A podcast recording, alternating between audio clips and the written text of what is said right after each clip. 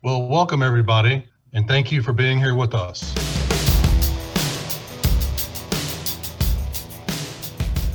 You're just trying to push one another and just create a sense and an urgency on a day-to-day basis. And hopefully the rookies, when they walk in the building, will understand this is a new chapter and the expectation that nobody's on scholarship anymore. So this is a responsibility and the job that you have. And if it's not good enough or they're not good enough, then we have to replace them and find somebody else. Process, the team building process, it truly never stops. We'll constantly be churning and any transaction that we can make that makes sense to get us better, like we'll do it.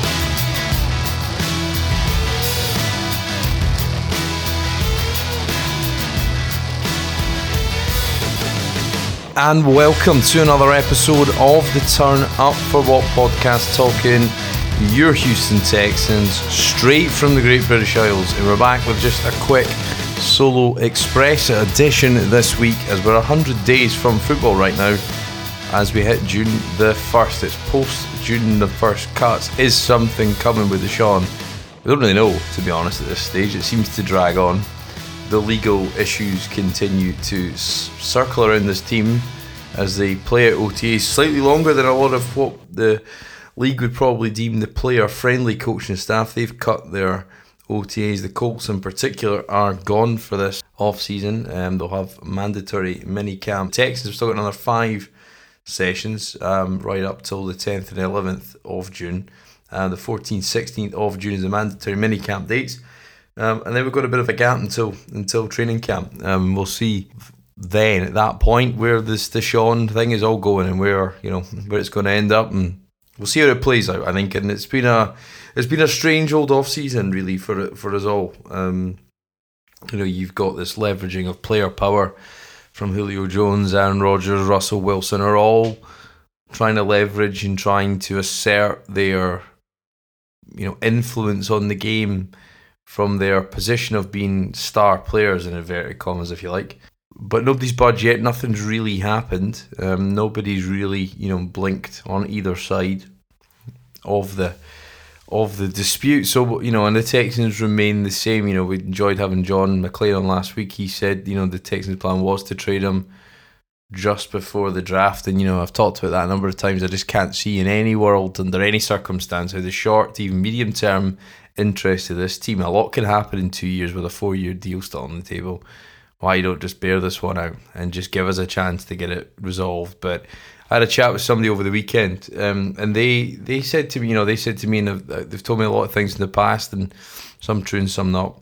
Refrain a lot of putting it out on here or in articles because I'm not really here to chase clout. I'm not a paid media member. I'm just doing this for the fun of it rather than uh, rather than trying to you know any levels of infamy. Um, but I think there's there's a there was a story he told me, um, and that was the first time I probably in my head thought it was over and thought that Deshaun was was gone, um, and probably won't much will change that. Um, so I think I'm starting to prepare myself for it a bit more now, and probably we should all. I think not that that's new news or nobody really thinking that, um, but that that little anecdote probably answered my or my position or change my position on it in terms of where I thought it might all end up or what I should think they'll end up rather than what they would actually do, which I think is trading. Um, but it all looks all set for a trade at some point.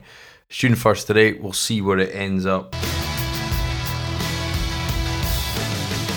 The no-name Texans, it was probably rather pertinent in many ways. John McClain and some other media members made a bit of a a fuss about how the Texans was it Jack Easterby's football operations staff or was it in fact Nick Caserio was doing, um, who was quite behind it. We'll probably never know, but Caserio was definitely reducing the the access of the media. Um, in the age of you know COVID protocols, will probably you know help them reduce the, the contact with the media and the leaks, etc. But they certainly been certainly look really intent on keeping you know, us out in the, the dark as much as possible. That may also be partly to do with the Deshaun situation until that clears itself up because they know they're open to scrutiny and um, it, it seemed it seemed uh, it seemed an odd move uh, with when you've got almost fifty new names there.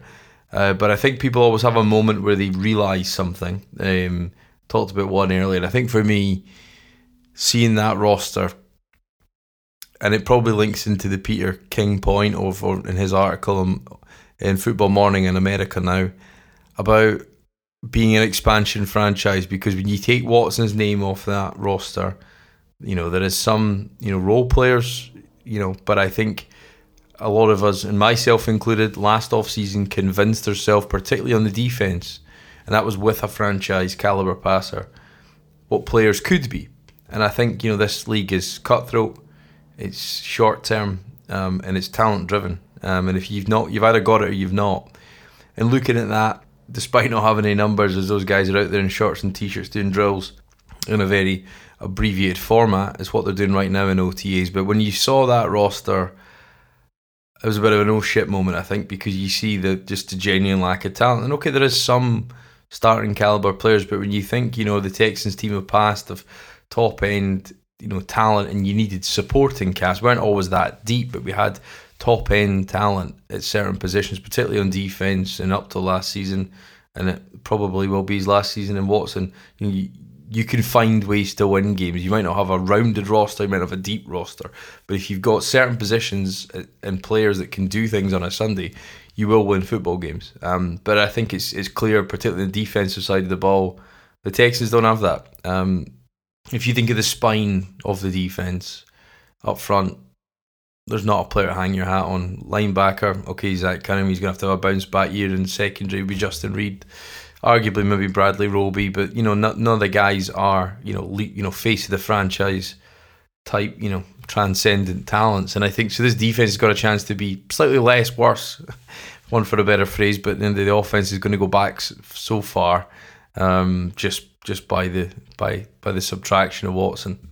The Peter King quite you know acutely put that you know we're the underdog in 16 or seven sorry or the 17 getting used to saying that now but in 17 games we're the underdog and uh, underdog for a reason and it's you've either got it you've not um, and the talent on that 89 99 however many was there um, is pretty bare the cupboard is pretty bare and it's a long rebuilded year and I think this isn't even this is year zero this is just getting the foundations to start building on But it was interesting to hear some of the comments. I thought Brandin Cooks just, I mean, he's probably one of the few players on this team that's actually, you know, a starting caliber NFL quality player who can contribute on a Sunday. He's done, you know, talked about a thousand yards on every team he's ever been on, uh, whether he got traded from uh, New Orleans um, to New England so they could draft Ryan Ramczyk, whether he got traded to the Rams because um, New England didn't want to pay them. Um, and then he got traded obviously last year um, as a reactionary move to the DeAndre Hopkins. Obviously, a bit of a a guy who's linked to Jack Easterby. So you know, I think he's uh, he's very he's very vocal. I think when he wants to be, we saw that when he talked about didn't want to be traded again. Um, so I, th- I thought a couple of the comments of, of him you can actually look into because a lot of the guys will just give you the you know the generic Bill O'Brien school type you know generic comments, the rhetoric. You know, just want to be a better teammate. But Brandin Cooks does. I think he only answers questions quite truthfully when he gets asked that. And I thought it was interesting his comments about Nico Collins. Um, probably confirmed some of the hopes and the aspirations that many have got from him. He said doesn't look like look like a rookie. Um, so that was a real. And, and also his comments, okay, a bit of a cliche in terms of the the Stanford, uh, you know, smarts, um, intellect, whatever you want to call it, um, of Davis Mills. But he said the kid can sling it, and I think you know you t- take that as a small, a small, a small hope that you know, you add those two things together in this league, they've got to get the physical side right. But if he can, if he's got that there, and with a sort of credible and in, in, intellect, football IQ background to support it, then you know there's a chance. And I think you know if anything's, if there's ever going to be a small silver lining to this season, it's going to be Davis Mills. Um, that's going to give you fundamental hope for the future. You know, a real foundation to build on. Just said it was year zero, but it might be you know year zero point five if Davis Mills has got any sort of starting caliber, any any ability to go and win you games um, in this league, then he'll be that. So I thought interesting comment uh, from from Brandin Obviously, we'll not know till the pads come on what these guys have got, particularly the rookies. You know, don't have to go too back too far for the star Gene, whoever the guys you know that have been camp stars in the past, um, and don't necessarily translate um, when the lights are on. Uh, but an interesting uh, debate, I think, in terms of the Texans' 4 3 switch. I think in reality, down and down out, that's not going to make a huge amount of difference, I don't think, in terms of what these guys are being asked to do. You know, Jacob Martin was on the end of a four man front quite a lot of times for you know failed to stop the run. You know that not always his fault. Um, some guys not you know playing their assignments, gap integrity correctly, and a couple of the guys, Maliek Collins, you know Vincent Smith, Jaleel Johnson, they might you know solidify in the middle a bit more. Brandon Dunn, Ross Blacklock is the big unknown but I think what we'll need to see is hopefully of all these guys we've got on this team, can we rush the passer? Obviously, Watt was our best rusher last year. He's gone. So is there? Uh, do we have any ability to get after the quarterback? Because you saw that end of the 2019 season. Uh, all of last year, pretty much, was we just couldn't get after the passer, and that makes a long old afternoon for the guys in the back. It doesn't matter who you've got covering. You could have, you know, you could have four Deion Sanders in their prime, um, right across the the uh, the back end of your, your defense. It won't matter if you can't rush the passer because nobody can cover for that long. And um, and uh, Whitney Mercilus obviously thinks he can trans you know transfer to a four three, but again, I don't think what he's been asked to do be a huge amount versus 2019. Obviously, a bit of a, a transition from uh, sorry from 2020 rather than 2019. But Whitney Mercilus depends where he is physically and did he recover? You know, was it COVID? Was it you know was it just his legs going? You know, has he found a way to uh, regenerate so his muscles, his body on a, on a, weekly basis. Time will tell on that, but you can't really hold out any hope for him. Jacob Martin, I think he, kind of is what he is. I think he deserves more playing time on passing downs, and he might get that under Lovie Smith. You know, has been the pro, presumably the opposite defensive end to Shaq Lawson, and these guys are all competing for that. But Jacob Martin making that transition, but what they're actually being asked to do, I don't think will change a huge amount. But I think the big unknown, just like Ross Blacklock, is Jonathan Greenard. Has he got the ability to play, you know, down and down out every down lineman? Um, in a four man front? And, you know, the answer is we don't know because we just didn't really see him. He flashed that one game, sacked Cam Newton at the New England, one of the, you know, the four wins of last year. Um, and so he's shown flashes, but just didn't see the field enough. So how he's developed into year two, how his body's changed, how he's learning, you know, learning this new playbook, which is, you know, it, will stem that that uh, trajectory year one to year two for a lot of these guys. But a whole draft class of, of 2020, you know, we may or may not see some uh, some some input from these guys. But and then you've got Jordan Jenkins as well, who's I think is a wild card. You've got the element of he was let go by the Jets, so you know you know equally, if not you know similarly, a talent deficient roster. Um, just in a similar vein to ourselves, but you know he he does have you know versus Demarcus Walker. Um, you know he's, he's definitely got sacks on tape where he wins with you know with with quality play, whereas Demarcus Walker, I think if you look at all these sacks, they're all just kind of free rushers, misses, coverage sacks, etc. So, you know, there's there's a you know there's a there's a huge competition just for those outside pat, edge rusher spots. You only have two or three on the field at one time. Um, but it, it just probably goes to the competition. But I think there will be some, and, and you know, a lot's made of the competition um, quote, and you know, there's a lot of guys here. You struggle to to name them all, um, and some will come back to you at other points when you're thinking about certain position battles and and throughout camp. But it's going to be difficult for them to to really truly find the best.